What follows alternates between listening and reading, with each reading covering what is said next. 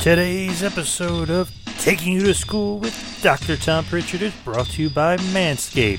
Manscaped is the best in men's below the belt grooming. Manscaped offers precision engineered tools for your family jewels. They obsess over their technology developments to provide you the best tools for your grooming experience. Manscaped has now got the Lawnmower 3.0. Yes, Manscaped has redesigned the electric trimmer. The Manscaped Engineer team spent 18 months perfecting the greatest ball trimmer of all time, and they've just released, like I said, the new and improved Lawnmower 3.0. Get 20% off and free shipping with the code EMPIRE. Yes, a brand new code. It is EMPIRE. So get 20% off and free shipping at manscaped.com. Use the promo code EMPIRE and head on over to manscaped.com. The upcoming presentation is a two man power trip of wrestling podcast production.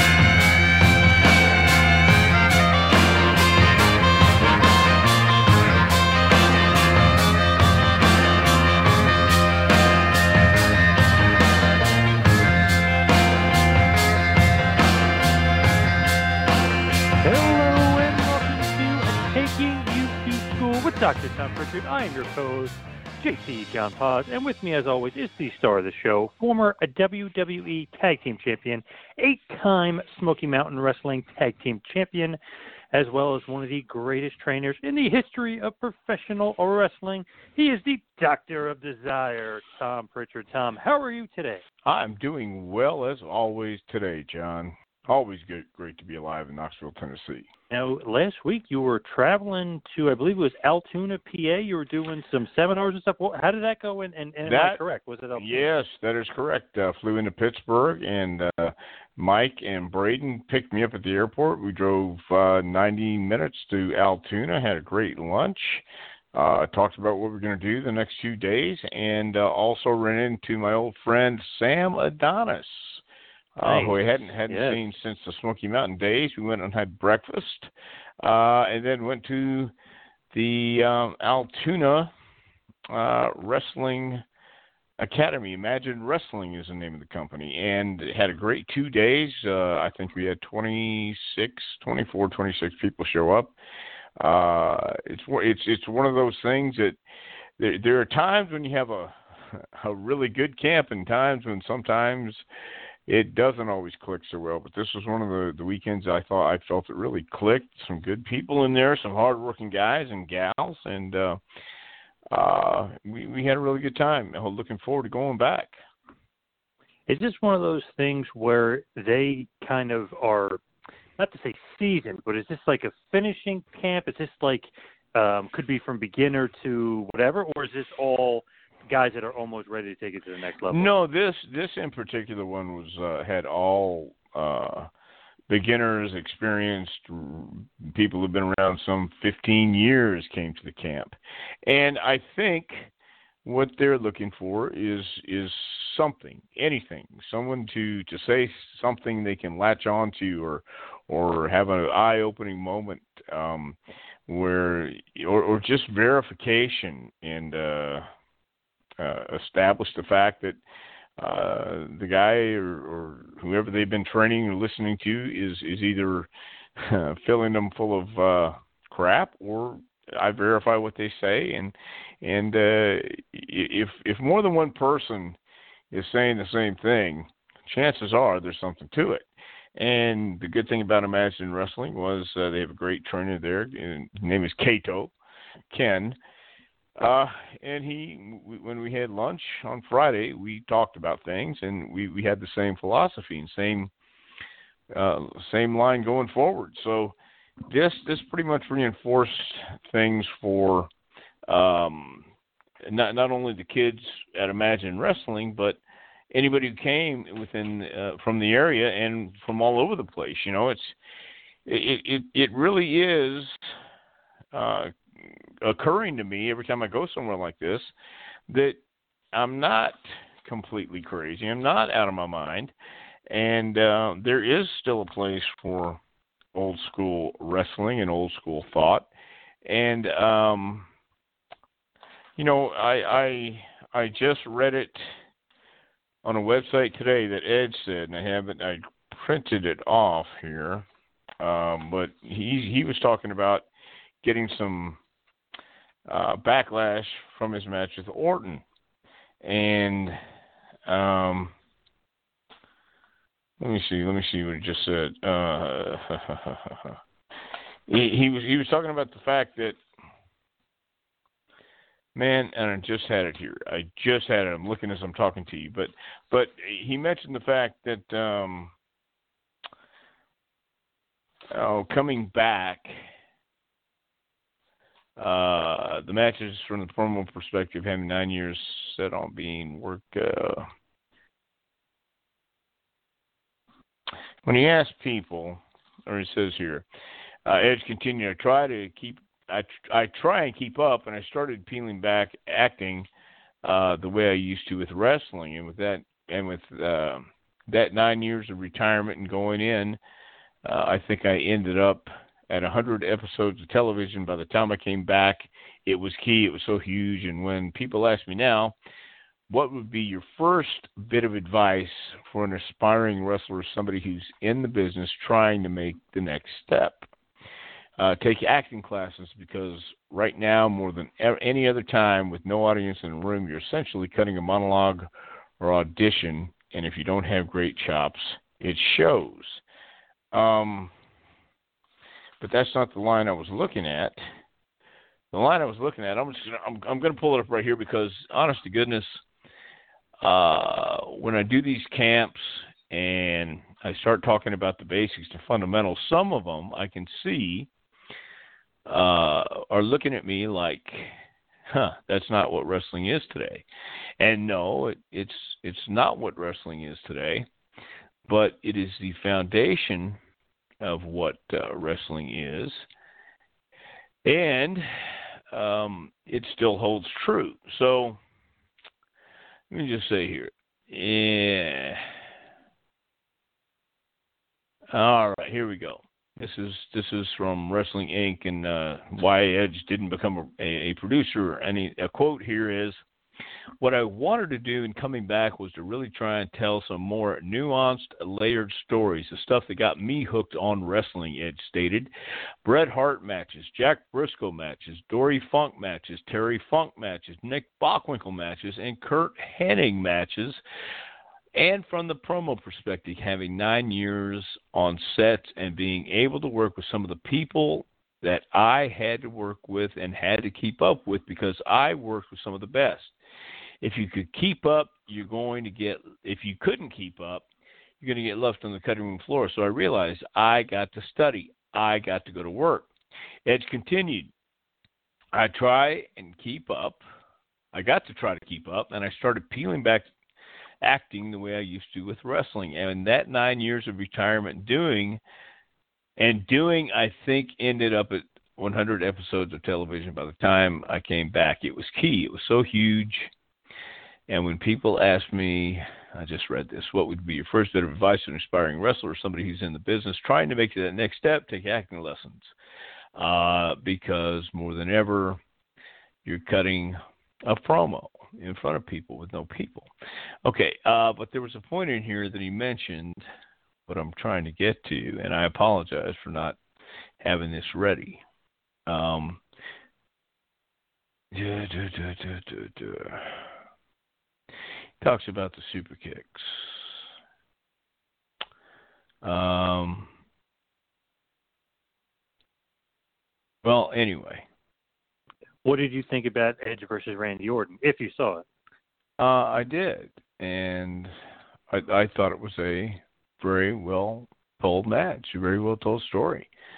Um, and it had its moments. Um, there, there, yeah, I thought it was a great old school match. I thought it was a tremendous match, and I don't know that anybody uh, who doesn't appreciate it will ever appreciate it because you it's not about the flip flop and fly. It's about where you put the flip flop and fly uh, you, you do need sizzle we do need all the oh i know where i know exactly where i had it um or, or, but i don't see it here now Anyway, I'll have to get back to you because if I do see it, it'll be uh, it'll be crazy. I'll have to bring it up. So, so we I don't want to waste too much time. I thought Edge and Orton had a great match, but basically Edge said um, uh, it, it, he didn't want to do all the uh, super kicks. That's not the story. That's not the stuff that got him into it and you can get into wrestling if you have somebody who knows how to do it if you have somebody who knows how to make it interesting if you have someone who who uh, who actually gets it and it could be on here too i'm going to look one more time because i i know i did this and i know i copied it for somebody too and now i'm going out of my mind because i can't find it so anyway uh on a sad note uh, we had Gail James pass away today. Yes. Yep. Yeah. So uh, here we go. Here we go. Here we go. I'm sorry. said we had backlash, and I was happy with how that turned out. Contrary to the experts, it was not taped over seven or eight hours. It was once straight through and then we did four pickup shots. I've seen people complain about the under the rope shot of the DDT. That's a total of two seconds. If that ruined the entire match for you, then you have bigger issues. I get it. Everyone needs something to complain about. But that was a huge test to see where I'm really at in this new incarnation of how I want to wrestle going forward. I know some of our audience is conditioned to 52 super kick, 82 flip matches. That's not going to be me. It never was me, but especially not now. I want the match where the Bret Hart, Undertaker, and Gerald Brisco are going to text me after. If that takes a re education of the industry and a fan base, then so be it. It was our love letter to the wrestling style we enjoy, Edge.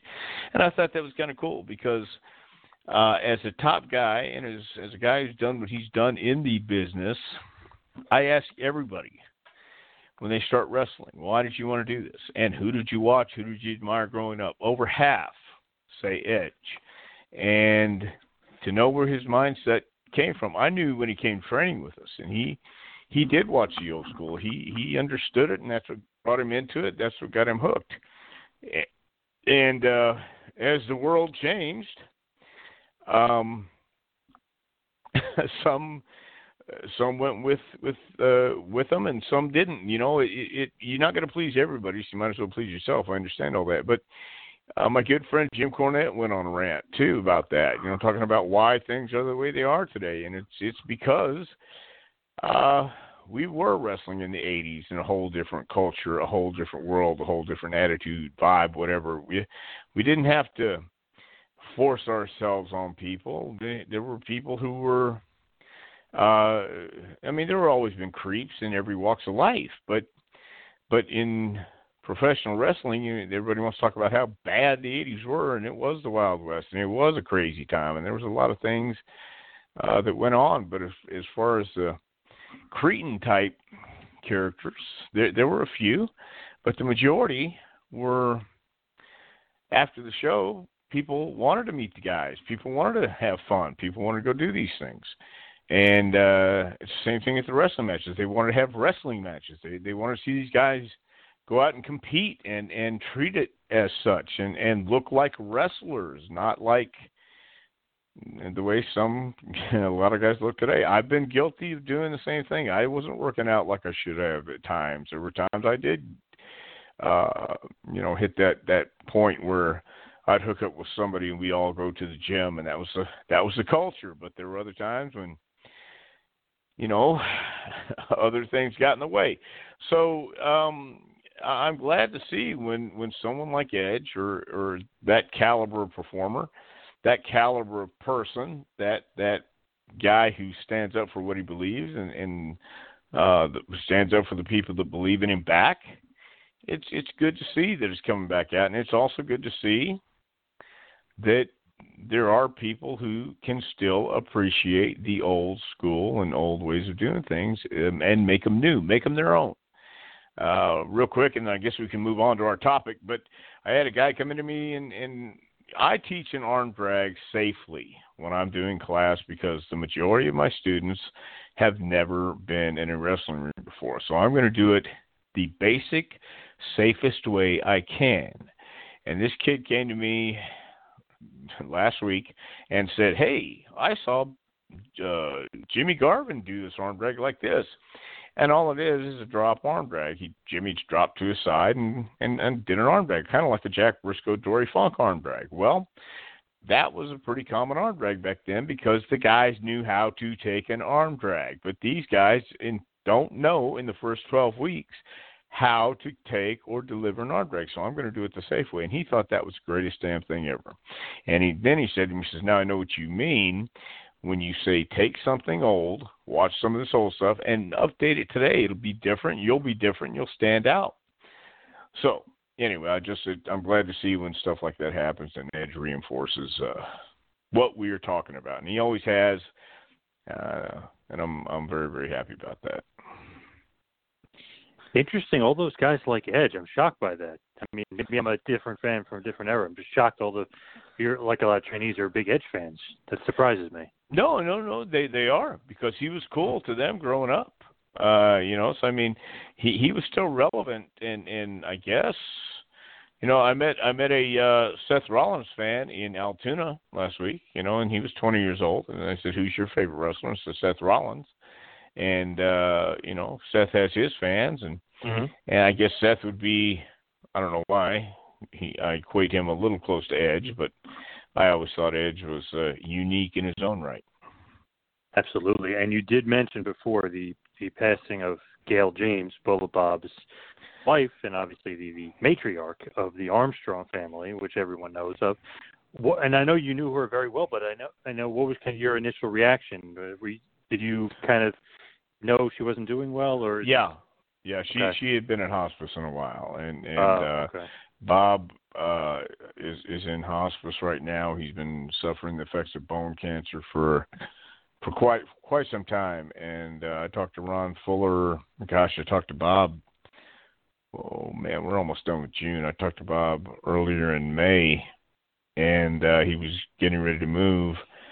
Uh, and Brad's wife Lori told me he was he was heading to hospice at that time, and um, so it, yeah, it's it's it's been kind of crazy. It's been a tough week for everybody, and I feel bad for uh, Steve, Scott, and Brian. But uh, everyone was was expecting it. Just it, it's sad when it happens, and it's mm-hmm. never pleasant. So uh, she was a great lady, and I wrote on Facebook today just a, a quick story. I I used to live in Gulf Breeze, not too far from them, and uh, I was heading to the town, and I saw the car up ahead. I recognized it as uh, you know, Bob's, and I thought I saw Brad in the driver's seat. You know, and they had the same kind of hair as, and and I I went to speed up and was, was looking acting like I was trying to run him off the road, and and then he slowed down and I sped up next right next to the car and I saw it was Gail and I looked at her and went, "Oh, I'm so sorry," and she just smiled and laughed at me and and I went on. I thought Bob was going to kill me when I got to the building, but he was laughing. Brad was laughing and said, "No, she thought it was amusing." And I said, "Well, thank God, because I didn't want to get killed for that." So, look at you trying to rib Brad, and you almost get in trouble. Yeah, well, that's not the first time I tried to rib Brad and got in trouble, or almost got in trouble. So, eh, but but she she was she really was uh, a very nice lady, and I think anybody will tell you that came in contact with her because she made everybody feel that way that that you were part of the family or you were somebody that she'd known forever, even if she just met you. So, and that that's cool because there's not there's not a lot of people out there these days like that. So. It is very cool that she kind of took it all in stride and actually thought it was funny rather than you know getting she, you in trouble. She she grew up with the Armstrongs. She raised the Armstrongs. I mean, what was she expecting? She had all these uh, uh, five hellions, if you want to count Bob, and she was she was the only woman in the place. And when Bob was on the road, she had to keep law and order because uh Brad was they were all a handful. Brad, Scott, Steve, Brian, but oh my gosh. She she she kept it together for the family and I've heard many, many stories about uh uh taking a wooden spoon and, and having to beat him half to death because he wouldn't listen. So but but she was also a very loving and, and, and the, the greatest mother in the world. You never heard the boy say anything but that. I think today the topic is perfect as far as talking about Continental Championship Wrestling, CCW, given the fact that the Armstrongs basically ruled the roost down there. Yeah, and, and that's how I got my my gig in there. I broke my leg in Memphis, and while I was recovering, Brad called me at home. We we kept in touch uh all the time, and asked me if I was planning to go back to Memphis. To which I said, I sure as hell hope not and he said, "Would you like to come in and, and work an angle with Tim Horner?" I had already turned heel in Louisiana on Tim. Watts turned me heel, and um, so and from there, Dundee was booking, and and I went to Tennessee with Pat Rose as a partner, and uh, so Brad asked me if uh, if I wanted to come in. I said, "Well, of course." I had met Jerry Stubbs and my last run in Memphis, he was there. I'd never met the Fullers, but uh, Bob had a piece of the territory. They were figured in, and I knew if I went in there, I would be figured in somehow. It was just that kind of place. But uh, to go in and you know be able to do this uh, angle with Tim and uh, start out my career there, it was was was very very cool, and that's you know that's that's the place where I actually got uh, Doctor Tom from, and I think I, I might have told this story on here, I guess, or maybe I haven't. No, how, how did you become Doctor Tom? well, funny you should ask. Uh, we so I broke my ankle in uh, Tennessee, actually in Louisville, Kentucky. Uh, Pat Rose and I are working against Stan, uh, Steve and Stan, the fabulous ones, Steve Keirn, Stan Lane, in Louisville Gardens, Louisville, Kentucky. And uh, have you ever had the occasion to travel to Louisville, Kentucky? No. Well, okay. In the South as well as the North, uh, I guess you you have these great wrestling buildings, these great auditoriums, these great either coliseums or or called gardens or or whatever it was. Mid South Coliseum was a great arena wrestling building uh, the Sam Houston Coliseum was a great wrestling building. It just had this this feel to it. And the Louisville Gardens is no different. You you would go in the back door, and uh, uh, then you would have to go through another door to go down two flights of stairs to the to the dressing room area. And they had uh, two team dressing rooms, two large team dressing rooms, a referee's dressing room, and then they had uh, eight small individual dressing rooms and then a common area that kind of gathered them all together, connected them all together. So it was kind of a cool little place to go, you know, down in the basement, down below the building, and congregate, talk, and discuss strategy or whatever the hell we did. And uh, so uh, Pat and I are having a match with the Fabs, and Stan Lane comes over and knocks me off the apron during the comeback. I went down to the floor and my right foot snapped. And even the people on ringside remember this pretty vividly because they went ooh, and I heard I could hear it in my head go snap, but I didn't hear. I really didn't believe I broke my ankle. Uh, and I still had to get in the ring. Pat was going to cut Stan off, holding for the super kick. Stan moves. I hit Pat, and they knock me out and pin Pat, and we're done. So we do that, uh, and the Fabs leave, and I'm hobbling to the back. I have to hobble down two flights of stairs. I had rode with uh, Billy Travis and Taras Bulba, who was Juan Reynosa back then, or, or he was Taras Bulba back then, but his real name was Juan Reynosa from San Antonio. And I, I thanked Steven Stan and Pat, and I sat there for a minute. And I thought, man, I just sprained my ankle really good. Let my let it sit there, and I cooled down, took my boot off, took a shower, and uh, then I had to climb back up the stairs with my bag, hobble to the through the parking lot with Billy and Juan, and I got in the back seat, and we stopped, got beer, and uh, went back to Nashville, and we're staying at the Days Inn in Nashville, Tennessee. It's Billy, Billy Joe Travis, or uh, Juan Reynosa, Wendell Cooley, and me in one room. We have a bedroom with two beds and a, and a couch. So one of us has to sleep on the floor, and we alternated. But we get back, and I begged to sleep on the couch that night because I was hurting, and and I anyway. The next day was uh, Evansville, Indiana, and back in those days, if you didn't wrestle, if you didn't work, you didn't get paid. There were no contracts. So we get in the car, and uh, my ankle is killing me, but I took my vitamins, said my prayers, and when we got to the building, I took more vitamins and said more prayers. I taped my foot up and went out and worked. Of course, it was a tag match, so Pat did most of the work, but I did what I could do, and uh, we did this every night up until next Tuesday. It, we're back in Louisville. My my foot is gradually turning black, and I still think it's just sprained. Uh, and I'm having someone tape it up every night. So on the next Tuesday, I go into one one of these little rooms, individual dressing rooms, and I don't remember who's taping my foot up. But Dundee walked by and looked at my foot and says, "You ought to get that checked, mate." And I said, "Yeah, okay." and Sherri Martel was our manager at that time. She was uh, she had a roommate named Tina who was a nurse, and she said, "I'm going to come by early in the morning and get you. I'm going to take you to the hospital. Tina will get you in, uh, no charge. They're going to X-ray your your ankle." So she came by and got me in the morning. Went to the hospital, and it's broke, and they put me in a cast right there. So now I'm out. Now I'm done call Jerry Jarrett and I tell him what happened. Don't worry about a thing. of course, don't worry about a thing. I went back and uh, got my stuff from the hotel. Sherry said, You're going to go with us. We're going to take care of you uh, for whatever.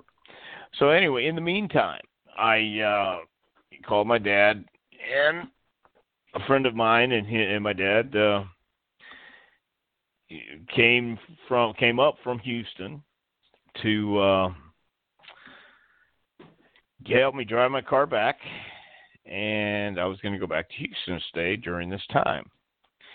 So uh, anyway, they, we drive back, and in the meantime, Sherry and Tina Tina had all the doctor's scrubs to wear that I could wear while I had a broken ankle, and uh, she gave me a few of them to take with me, and I wore them. And uh, when I went to Pensacola, uh, I got in the angle with Horner, and when the junior, the United States junior heavyweight champion, everybody had a belt in the Continental area, and but the United States junior heavyweight champion, and I'm working with Tim, Larry Hamilton, Roy Lee Welch. I'm kind of in that spot, and one night at the Boutwell Auditorium, an, another great wrestling building.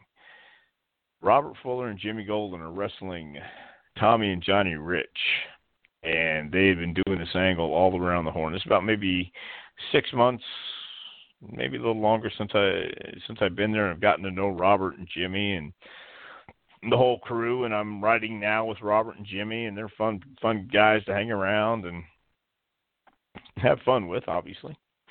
And uh, they uh, come to the ring with this fella, and at the end of the match uh, they get rid of rid of Johnny, I think it was, and probably either one. I don't remember who they beat up in the in the on the ropes, but this guy they brought with them to ringside tapes up, I guess Tommy's feet to the bottom rope, and Robert and Jimmy just take turns wailing the living hell out of him, get blood all over the place, and and uh, then they go on up to the interview stage with Gordon Solie and say, Gordon, this is our new cut man, Doctor Love, and from now on.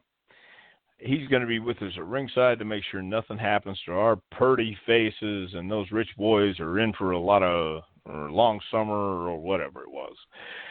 Uh, and it was a great angle. People were hot, and uh, this late '80s, still wrestling is wrestling. It's still the deep south, and and by God, there ain't nothing better than Southern wrestling fans, if you ask me. Um, oh, no offense to the New York Garden fans who just boo you out of the building and say, "Oh, you suck," and mean it. No, these guys will go ahead and uh, yeah, they'll throw garbage and they'll want to fight you and cut you because you know, it's still real to them, damn it.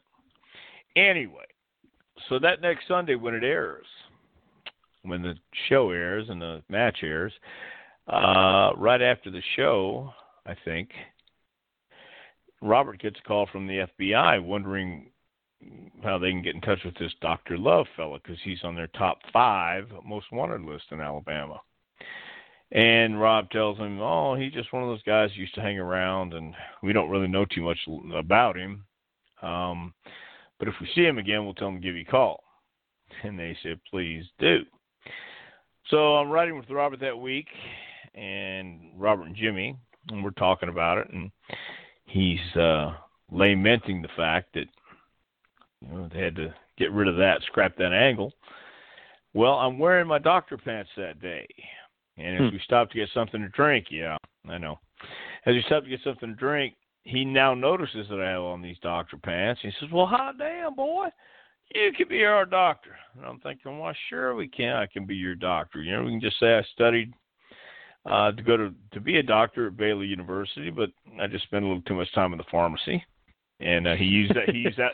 He used that line on TV too and uh, you know, so that that was kind of how I got my gig, and it, it stuck with me, Doctor Tom, for the for the rest of my career, which I'm very grateful for in some instances, and and in some instances it hadn't done me a damn bit of good.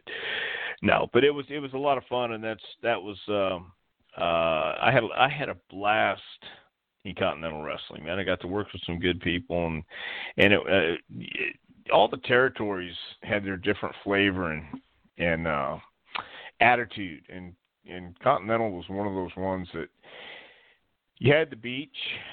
Most everybody lived in Gulf Breeze, which was ten minutes from Pensacola Beach, and uh, same same amount of time to the gym. So you could get up early and go to the gym. That was one of the times when uh, when it was gym time, and because you'd go to the gym, then you go to the beach, and you go to the town. You'd have time to do all of that uh, in one day, and and I was riding with Robert and Jimmy.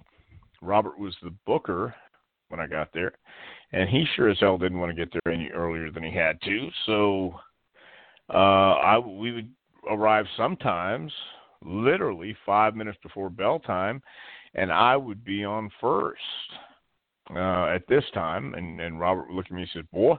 can you get your boots on in five minutes? I said, oh, you just watch me. And I did. And we go out and sometimes uh, do 15 minutes and uh, come back. And it was, it was uh, no pressure, a lot of fun. Now, just to kind of educate anybody out there that's not familiar, Continental Championship Wrestling primarily was based in Knoxville, Tennessee, and Dothan, Alabama. Obviously, huge down there in the Gulf Coast in Pensacola, Florida as well. well well, wait a minute. Hold on. See, when I when I came in, I think Continental Wrestling was based in Pensacola first, right? Right. But not Knoxville. Ron Ron later moved to Knoxville. He he had right, at one time in Knoxville. Yep. Yeah, yeah. Uh, but also, um, with Ron Fuller running things. From about 85 to 89, you'd say, you know, he kind of had, his run there. Uh, once known as Southeastern Championship Wrestling, once known as Gulf Coast Championship Wrestling. Really, Fuller would eventually purchase, like you said, the Knoxville territory as well. So Alabama, Florida, Knoxville was kind of like a, a huge kind of um, breeding ground or or territory for him to be running in all those years. Fuller, like we mentioned in, in the prior episode, eventually sold to David Woods around 1988 ish and the name was changed to the Continental Wrestling Federation. But right now, we really just want to focus on CCW and Ronnie Fuller. So you mentioned Robert and being a booker and stuff. What was your relationship like with good old Ron Fuller? Ron was actually uh, a good guy too. They they both were, were pretty easy to get along with, and um, Robert was more of Robert was a little more outgoing. Ron could be outgoing, and I've got to know Ron a lot better these last few years through the reunion in Dothan, and um, and and he's called me actually a couple times just to talk, and which is which is kind of cool. But my relationship at that time uh, was was cordial. He he was um, he wasn't he was coming around and working a little bit uh, during this time. He wasn't necessarily involved in the book, although he was always involved in the business part of things. Um, he let Robert do his things and his angles, but if something wasn't uh, going the way Ron felt it should go, I got the impression he would step in at any time. As would Bob Armstrong. You know, Bob pretty much had uh, to see over his angles anyway, and uh, they all did. You know, Robert and Jimmy were, were a team. Ron did what he wanted to do, and Bob did what he wanted to do, and I believe they were all equal partners, or or maybe Ron owned a majority. That could have been it because I remember when it was sold, it wasn't anyone else's decision except Ron's, I believe. But I had a good relationship with Ron, and uh, uh, but but I had a, a closer relationship, I guess, with Robert, as close as I could get with anybody, I guess. This is a very interesting kind of territory if you really look at it. I mean, you you guys kind of like you said at this point, a lot of uh, Pensacola, but really, I mean, you ran a lot of Alabama was a was a you know Birmingham was big, right? I mean, there's a lot of other places you don't necessarily think of. Yeah, well, we ran Pensacola, and Pensacola was home base. I think just because because the Fullers and Jimmy liked living there, and and mm-hmm. Bob liked living there. It was a beautiful place to live, living in Gulf Breeze, which is right outside of Pensacola. But Birmingham uh, was where we did TV at the Boutwell Auditorium, and then we moved to the uh, uh, uh, fairgrounds. Yes, and it was there. There were some really um, good towns, I believe, in Alabama, like Birmingham and uh, Gadsden was a was a small town but a good town, and yeah, we would we would uh, Mobile, Alabama was right across the, the bridge from Pensacola. So, yeah, Alabama was a huge part of it, and back then, it as I said, it was still wrestling or wrestling for for those people, and and it was blood and guts. And um uh again that culture was that culture. And today we, can't do the blood and guts for for the obvious reasons. But uh man it was it was wrestling and I loved it. It was you know again going back to what Ed said it's it's it was the wrestling that I was enticed by and grew up on and and had a feel for and uh loved so it was it was where I wanted to be with people I wanted to be around, and it was great. Now, obviously, Ron Fuller likes you as well as still to this day. If he's calling you and just kind of you know BSing with you over the phone and stuff, so it must have been, been a good relationship on his end as well. I think so. You know, I've done his his podcast a couple times, and and we talked about it, and um, I I understood. You know, I I understood even back then um, the intricacies and the inner workings, uh, but I, I just didn't want to play into it, and which is wrong on my part because that's what you have to do. You have to understand if you want to be in the mix, you got to get in the mix, and uh, I, it was easier for me to get in the mix there thanks to Brad and and the Armstrongs because I'd known them since Atlanta, and we we had had a relationship for many years. And now I'm finally going into a territory they're part owners in, and they wanted to work with me as much as I wanted to work with them. So, but Ron was always cool. The Fullers, once I got to know them better, uh, was always cool.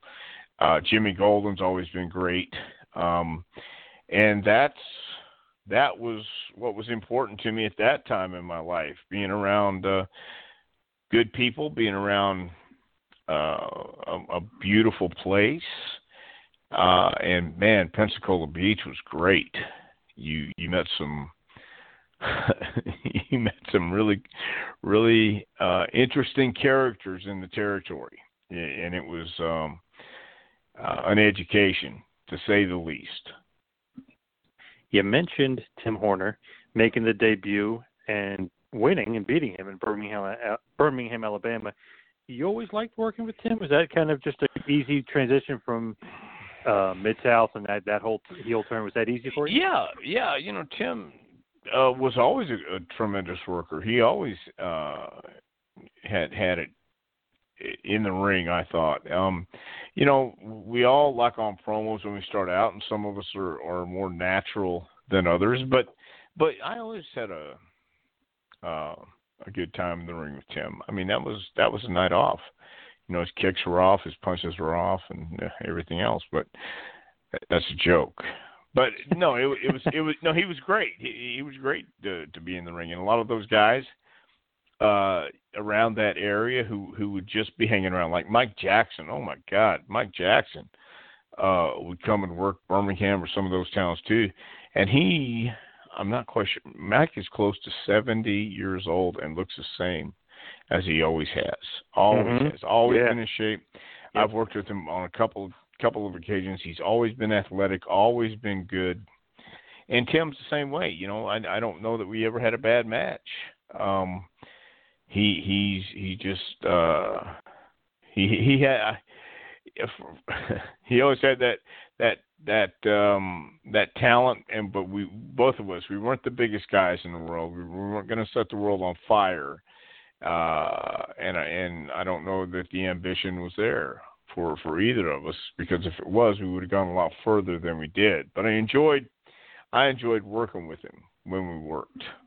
As I mean, boy, he hasn't aged. I mean, he was on I think Impact Wrestling. Uh, was it six months ago or so when he was wrestling? I mean, he hasn't aged at all. Jeez, Not geez. no no. And he stays in shape, doesn't get hurt, and uh, uh, yeah, it's it's it, it's those, but he he wasn't the only guy like that there. That's what I'm saying.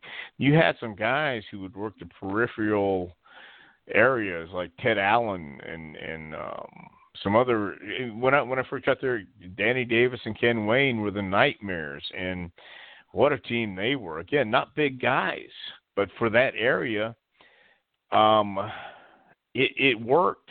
They they they put guys together that they felt would provide action and go out there and um, the people could get behind. That's what that, that was that was the primary difference I think when they talked about the East Coast and, and the Southern styles.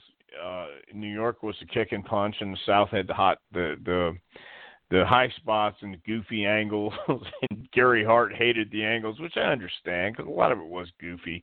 A lot of this stuff was just insane, stupid.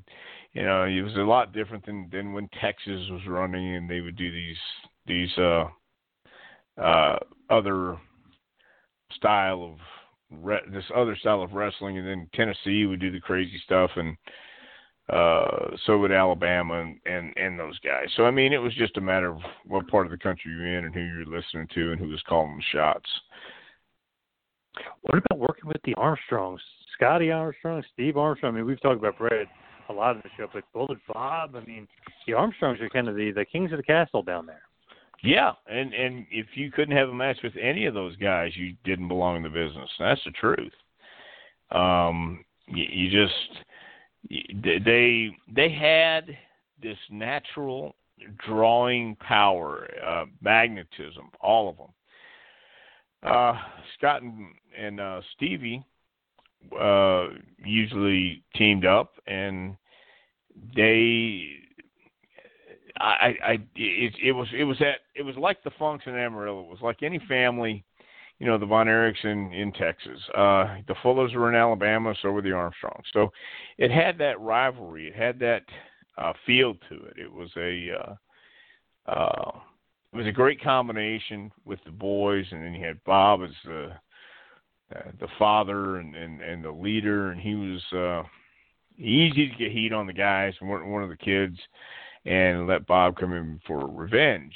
But um, yeah, if you couldn't have a match with any of the Armstrongs, you certainly didn't belong to business. As far as some other guys, I'm just kind of I love looking through some of the feuds. We talked about Dirty White Boy before. Obviously, actually aired airing last week, with the I'd like to talk to Tom stuff and that whole thing. But Adrian Street is a name that immediately popped off to me when I was kind of looking at your your match listing and kind of just doing some research and going through some stuff. I'm like, wow, I didn't realize you guys had like a little mini feud going on for a while there. oh man, and I like Adrian. I, I really did. Adrian was entertaining. He um uh he he was salty he he he was he, he could be downright mean at times to people he was never mean to me but i could just see this uh nasty streak he had in him and when you got in the ring, whether he liked you or not, he was just stiff. You know, and there were some guys who were just stiff and didn't I don't either whether they didn't know it or they just didn't care. That's just the way they worked. And Adrian would uh flit to the ring and prance and all that stuff, but then the bell would ring and he would kill you. So it wasn't always easy working with Adrian. I liked uh talking to him and, and having conversations with him. But man, when he got in the ring, it's like you're fighting for your life because he tie you up, and it made no sense. He was out wrestling the babyface, and you know it it it, it was fun for him. It wasn't always fun for the guy he's working with. And I, you know, I had some fun matches with him, but I also had some matches where I went, "Oh my God, if I owe you money, I'll pay you." right mm-hmm. now. Just stop. yeah, with his gimmick, I think people didn't realize he's like a legit shooter, legit, legit tough guy. Just by looking at the gimmick, you don't even realize it. Well, you know, I I would go the other way with that. Looking at the gimmick, you would think because you have to fight his way out every night, and that, mm. that's probably where he mm. learned from. You know, his his mm. dad was a miner, and uh Adrian didn't want that kind of life. You know, he wanted to get out and and entertain. He always thought his his, his oh, I remember him talking about his father and he showed pictures of him and in the mine and all that stuff. Kind of like Zoolander when Derek Zoolander goes back and his dad is working in the mine. That's what it always reminded me of is Adrian.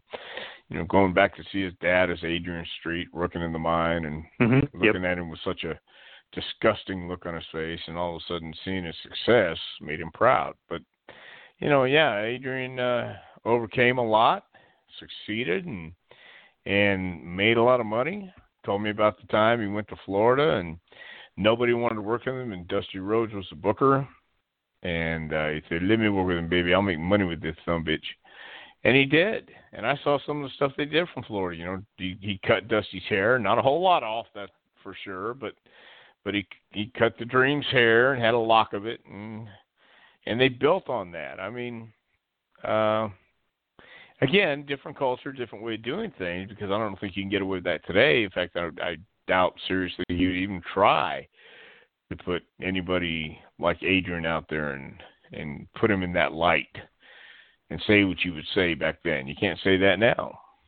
Looking, Roy Lee Welch. Is he actually real Welch? Is he related to them? Yeah, yeah. He's he's a cousin, and uh, Roy Lee was um uh let's see.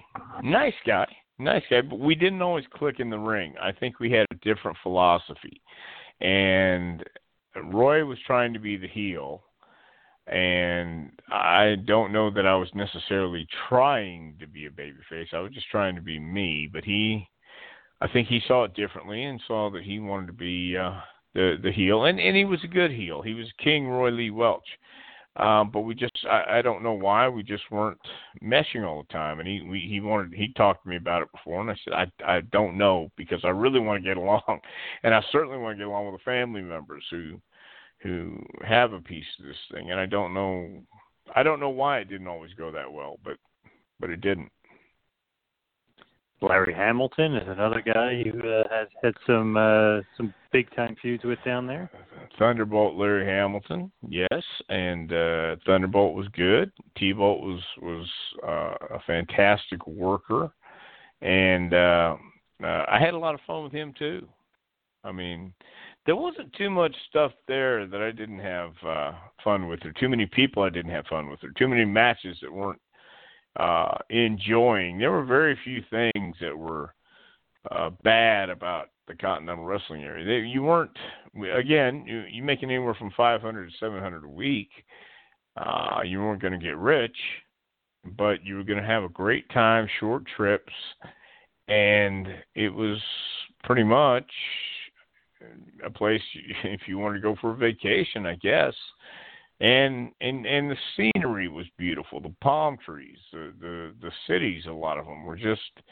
It wasn't. They weren't bad trips at all. And, and Ron said it before. He he wanted to make it um comfortable and happy, good dressing room, which you know, so if you're happy, you're not going to demand a whole lot. And I understand the promoter's view. I understand the promoter psychology too, more so now than I did today. But but I have more experience and I have more insight and I have more facts than I did then. So. Uh, but I'm not complaining. I'm I'm I'm happy and I'm I'm where I should be today. With this, I think it's kind of funny because it's like the Fullers versus the Armstrongs and then you're like thrown in there as well, like a part of the feud, which is great. Like you said, Robert Fuller likes you, kind of threw you in there. Like you know, you're a member of the Fuller family, kind of defunct.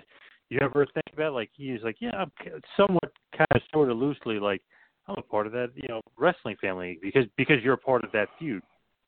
Of course, yeah, and I was I felt proud to be a part of that family. I felt part, proud to be a part of that feud. I always felt proud to be a part of the Armstrong family. I mean, I always I I always felt like I was once I was. once once I became a part of that family, I always felt like I was because uh I I I was treated as such and no one ever had to come out and tell me say, "Boy, you're part of the family." Uh but they they said it without having to use words. It was the actions that that spoke to me, and uh, that was where I felt um, I did belong. And to this day, I enjoy.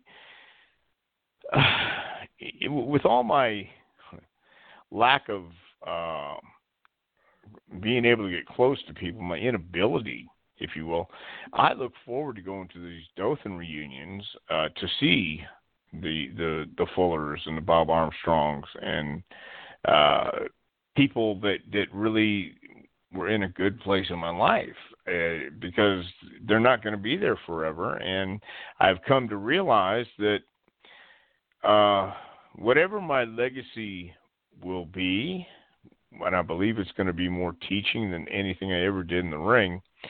Um, those guys had a huge part of teaching me how to teach.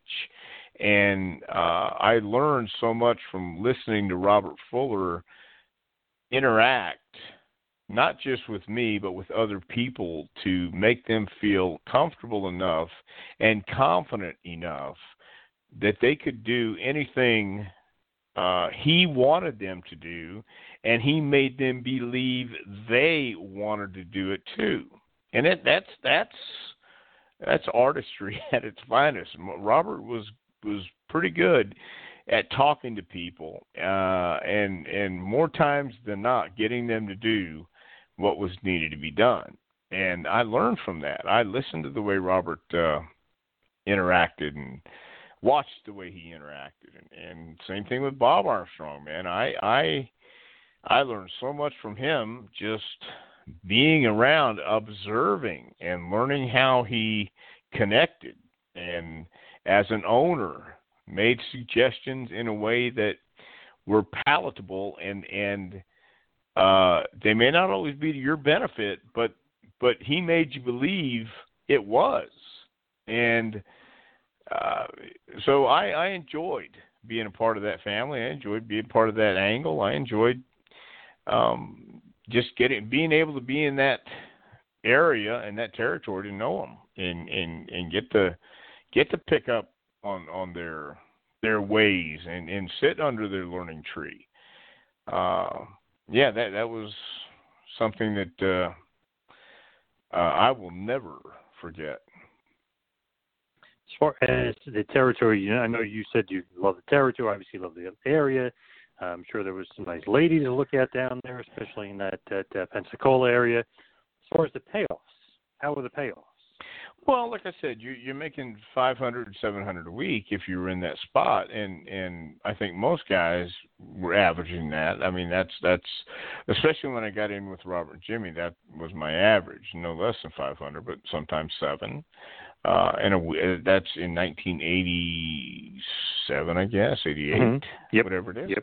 So, so I had nothing to complain about and and again, Babyface sold pictures there. Danny Davis sold pictures there. He was he was on the ground floor of the gimmicks, man, and uh, so the payoffs uh, were, were reasonable, I think.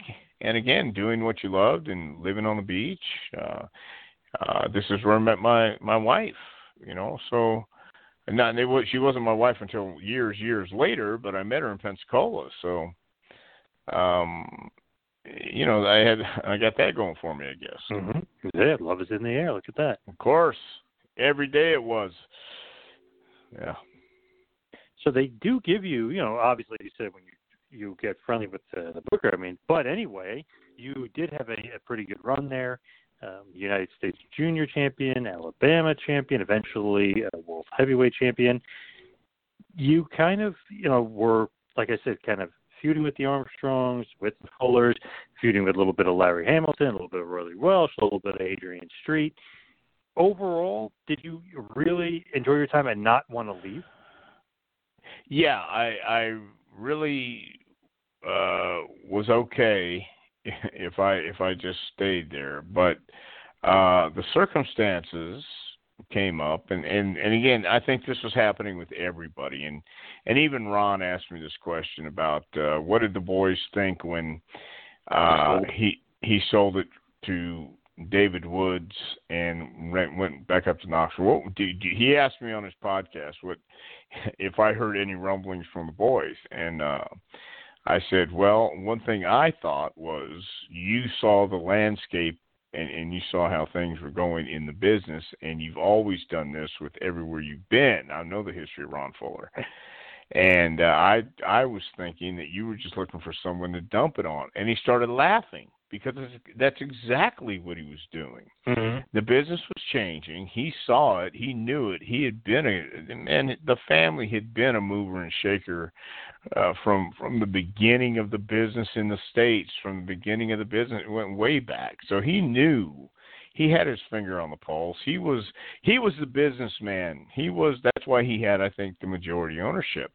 Uh, well, I'm sure it was. That's why he why he was a majority owner. But uh, you know, it was it was going down. Uh, Tokyo Joe had come through Alabama to check on Chono, who was wrestling there. I become friendly with Chono. Yes, and I got a uh, a trip to Japan, and in the meantime, I.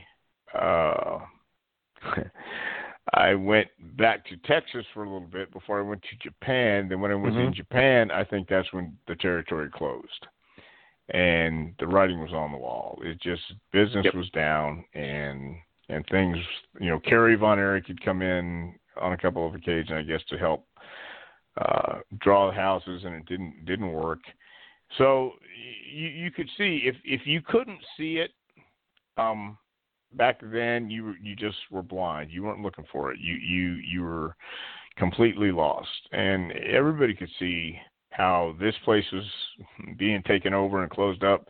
This place they were taking these guys, leaving the rest. You know, eh, so it was it was obvious to some of us what was going on, but others wanted to to believe that it could be saved, and I just don't think there was any way, and I don't think we can we can ever go back. Well, I I don't know if ever you know ever and never a pretty long time, but with the advent of the internet and cable TV being so prevalent in the world evolving and, and it's a small world after all, all that good stuff.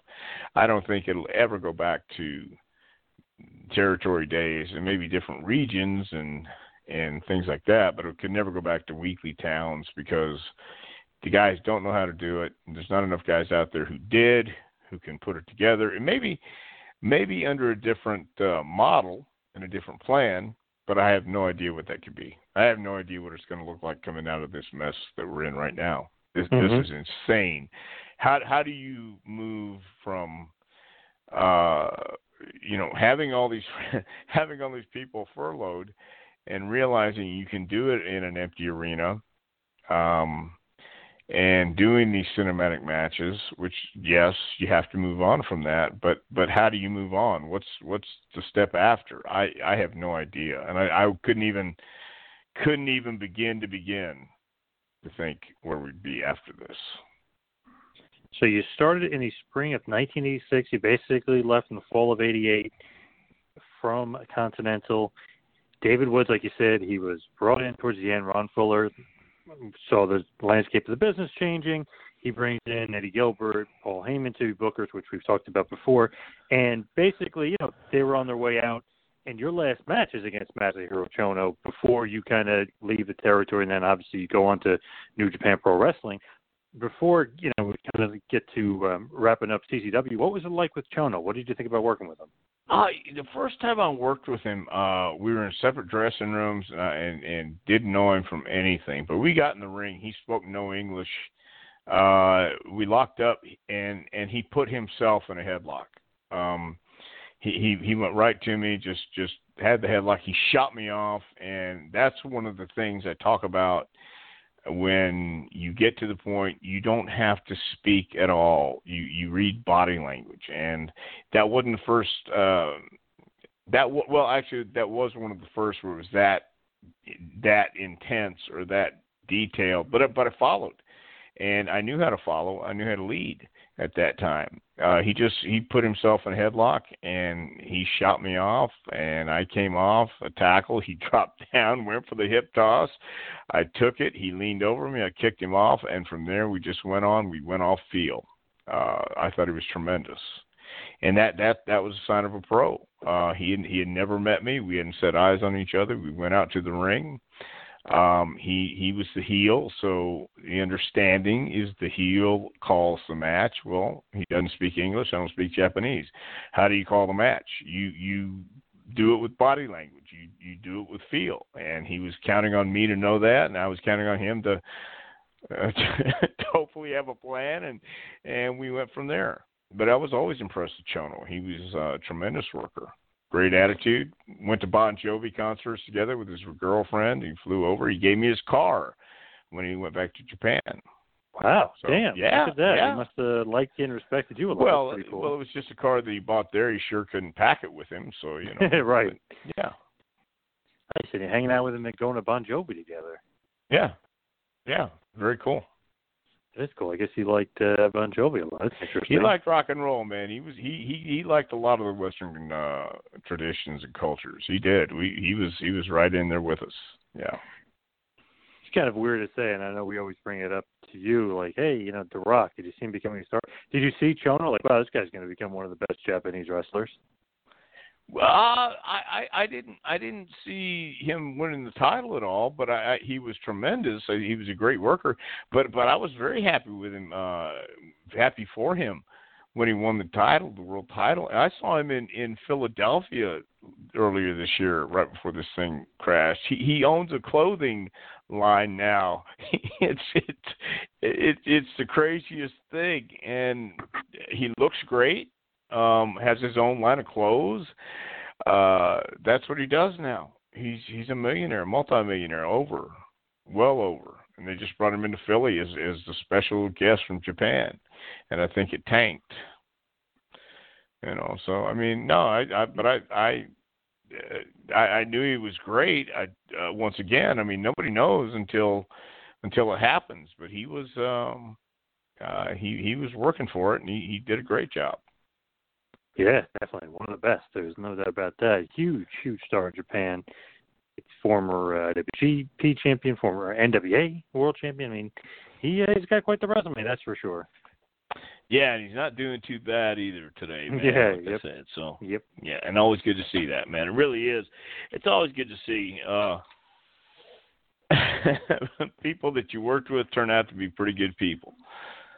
It is interesting when you like look through like your history and go through the territories and like we're going through Continental, and I love that seeing like what random names pop up of like who you wrestled, wherever. So like you don't like, really expect to see you know uh, wherever uh, Alabama uh, wherever it was against their actually it might have been uh, Kingsport, Tennessee, but um, you versus Chono, it's just like wow, that's random. In in Tennessee, Masaru Chono, like it's just one of those things where it's like, all right, Adrian Street, I could see that, or you know, uh, Larry Hamilton, but like, wow, Chono, that's interesting.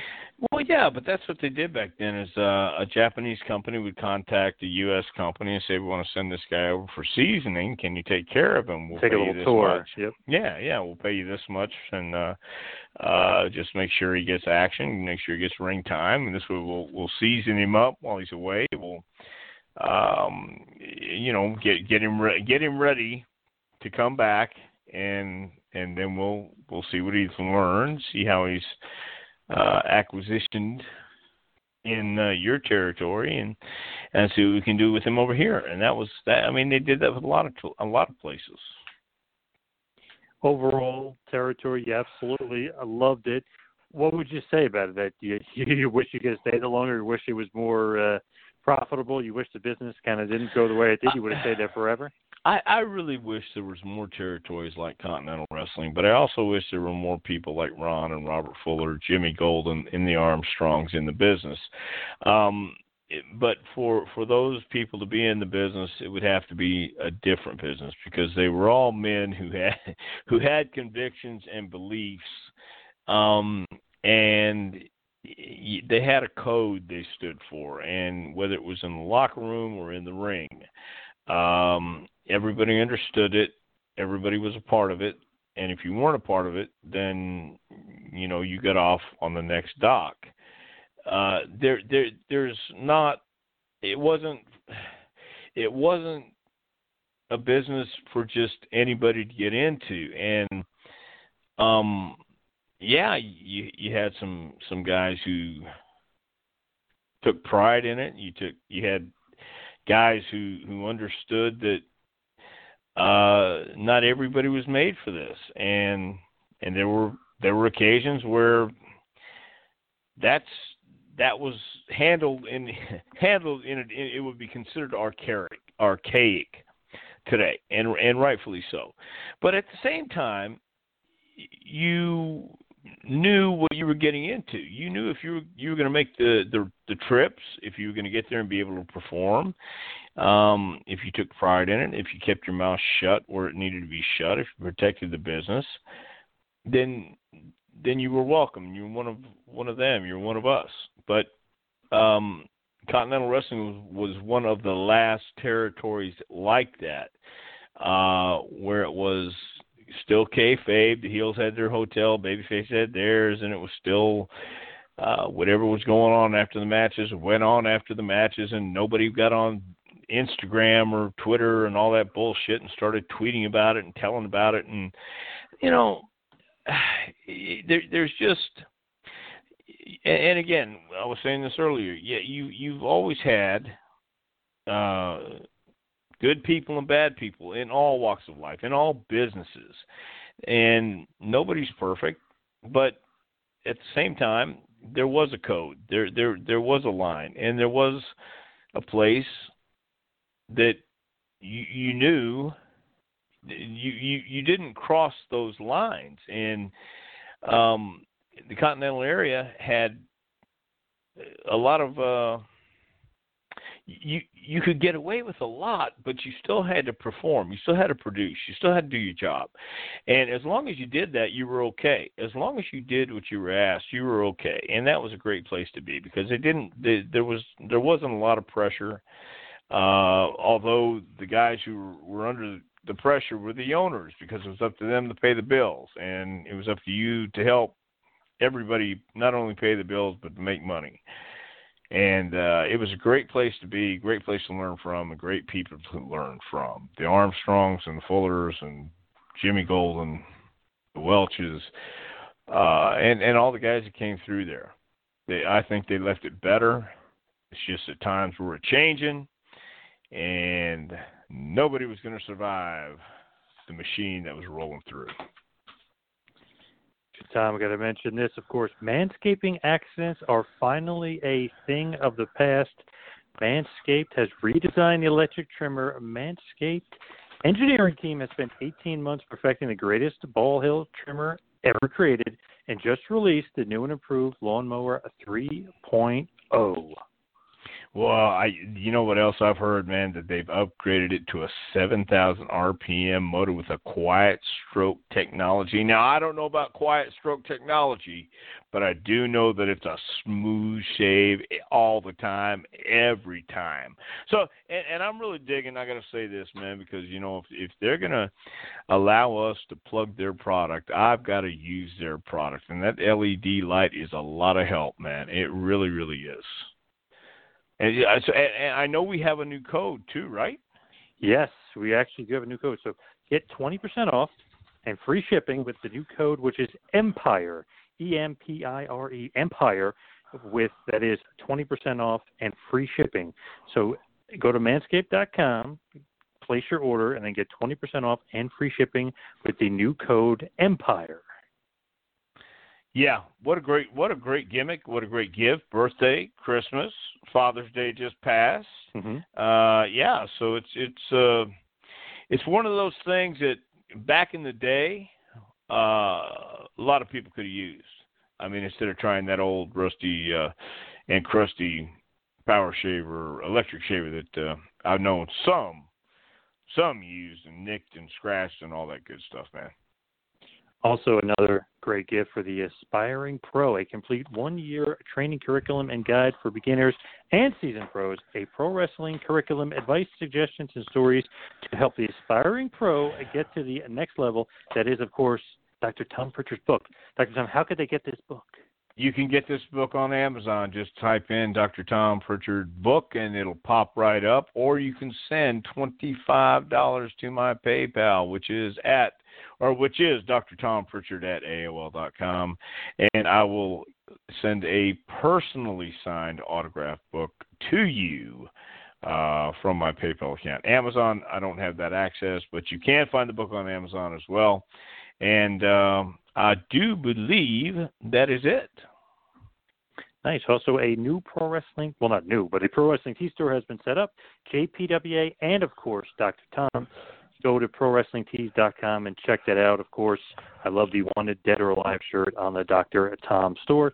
You could also go to Patreon, where a page has been set up. You be, can become a patron and support JPWA, and that way you can check out the website at jpwrestlingacademy.com for all the latest news on the JPWA. Of course, you can follow me on Twitter at Two Man Power Trip. You can follow Dr. Tom at Dr. Tom Prichard. Dr. Tom, you got any other kind of appearances or seminars coming up? We do, we do, we do. It is August, uh, gosh, 8th and 9th. Les Thatcher and myself are doing a seminar at uh, the JP Wrestling Academy. Uh, all information on that is on our website as well at jpwrestlingacademy.com. It's a two day camp for $99 and spots are going fast. We do not have that many left. Uh, I don't want to mention, but but we don't. So hurry fast if you want information. Go to our website at jpwrestlingacademy.com. All right, great stuff this week, and of course, we hope you join us next week for taking you to school with Dr. Tom Prichard. See you next week, folks. Thanks for listening to the two man power trip of wrestling.